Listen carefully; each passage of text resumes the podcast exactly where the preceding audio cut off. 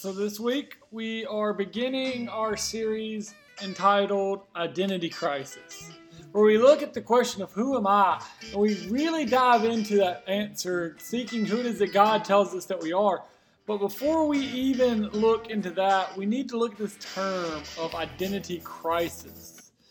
An identity crisis is uh, uh, defined as a period of uncertainty and confusion in which a person's sense of identity becomes insecure, typically due to a change in their expected aims or role in society. And so, as we kind of dive into this idea of an identity crisis, uh, I started off by just kind of thinking about the year that was 2020 a year that we don't really want to think about anymore because we're hoping to move on from it. But where, as we think about it, for many of us, when we think about it, there are certain things that happened and we think about it and go, what is the toughest part? What is the what was the hardest thing about 2020? For some of you, it may have been being separated from friends. It may have been the loss of someone. For some of you, you enjoyed the idea of being of being able to be a recluse to to some extent. And the reality is, is all of us had different lows when it came to 2020. And the reasoning behind that is because we are indeed different people. See, God created each and every one of us to be individuals. Yet, too often, what happens is we fall into this idea of wanting to be someone else, of wanting to be like someone else. And so often, what, how, what that tr- looks like is that we're going through the motions that we see something or someone else doing, but it's not authentic to who we are.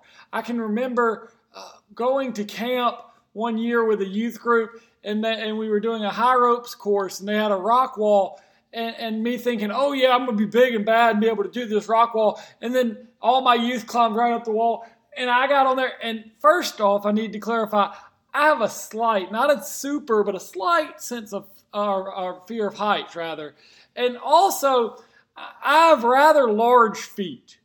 And so as I started to climb this, this wall, I started to realize A, that my feet weren't fitting, and B, I was getting higher and higher up there, and it made me a little uneasy. My knees started to get a little shaky, and I started to realize that it was really hard to be like uh, all my teenagers climbing up that wall. And the reality was is because it wasn't something that I could do. It wasn't what I was supposed to be doing. Big, big guys with big feet were not supposed to be doing that. And so, as we look at this idea of being individuals, of who we're called to be in how so often we find ourselves going through the motions, I want us to look at one of my favorite portions of Scripture, which is the parable of the prodigal son. Or, if your scripture may say it, the parable, the parable of the prodigal and his brother, or however they may define it. But it comes from Luke chapter 15, it's verses 11 through 32. And I'm going to kind of skim over because I'm sure many of us have heard it. And if you haven't, I invite you to go look at Luke chapter 15, verses 11 through 32. But Jesus is telling this parable, and he talks about a man who had two sons, and the younger one comes to his father and says, Give me my share of the property that will belong to me. He says, Give me my inheritance. And so the father divided it between them. And a few days later, the son gathered all that he had and he went to a distant country where he squandered his property and, and it says in dissolute living. And when he had spent everything, there was a severe famine that came throughout the country, and he began to become in need. And so he went and hired himself to be one of the citizens of that country, and he went into the fields and he fed the pigs.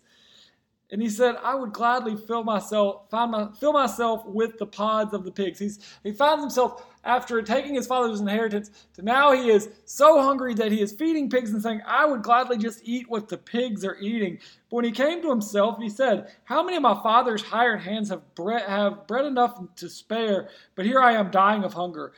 I will go and get to go to my father and I will say to him, Father, I have sinned against you and against heaven before you, and I am no longer worthy to be called your son. Treat me like one of your hired hands. So he's developed this plan. I'm gonna go back to my dad. My dad's my dad's servants even live better than this. And he's thought up this long, elaborate apology that he's going to give to his father. And so he goes off to his father, but while he was still a far way off, it says the father saw him and was filled with compassion. And he ran to him and he put his arms around him and he kissed him. And then the son said to him, Father, I have sinned against you and before uh, heaven and before you, and I am no longer worthy to be called your son. But the father said to his slaves, Go, bring out the robe, the best one, put it on him, put a ring on his finger and sandals on his feet, and get the fatted calf and kill it, and let us celebrate. For this is my son, he was lost, is found, and he and they began to celebrate. So we're only to verse 24, but what has happened is the son has come home, the father rejoices. You see, the son has lost sight of who he was, who he is. He is the Father's son. And so he comes back and says, I'd settle to be your servant. And the Father goes, No, you're my son. I love you. I've missed you. That apology that the son had created in his head, the, the son, Father didn't even to hear. He ran out to rejoice with his son. But then we hear in verse 25 that there was this other, the other son, and his older son was in the field. And when he came home and he approached the house, he heard the music and the dancing, and he called to one of the slaves. He said, "What's going on?" And they replied, Your brother has come home, and your father has killed the calf because he has gotten him back safe and sound. And then the son doesn't the other son doesn't react as you would expect. You would expect him to be like, Oh, my brother's home, awesome. But he becomes angry and he refused to go in. His father came out and began to plead with him. But he answered his father, Listen, for all these years, I've been working like a slave for you. I've been never disobeyed your command, yet you have given me even a young you have never given me even a young goat so that I might celebrate with my friends. But when this son of yours came back, he who has devoured the property which with prostitutes who killed the fatted calf for him, then the father said to him. So this is what's happened. The brother comes home and he gets angry. The father dad comes out and he basically says, "What's wrong?" And he says, I've been, I've been here. I've been doing everything I was supposed to do, and I get no reward. Yet this son of yours that went off, took his inheritance, and squandered it on prostitutes and all this other stuff, he comes back and you throw a party for him. And the father's reaction said, he says to him,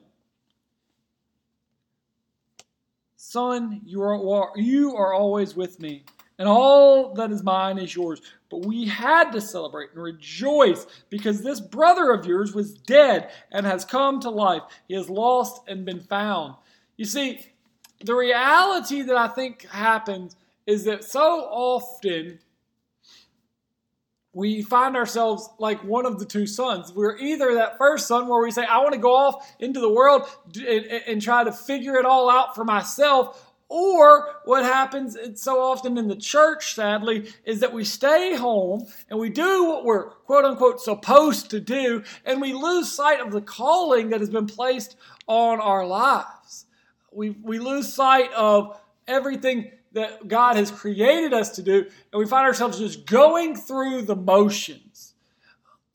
And but what what are those causes in our lives that cause us to miss out on who we were created to be, who we are called to be, for many, it's, uh, it's that FOMO, that fear of missing out. We're so worried that if we don't go the way of the world, that if we don't take our inheritance and go do something, that, or if we find ourselves just st- sticking around and doing what we're created to do, that we're going to miss out on something else.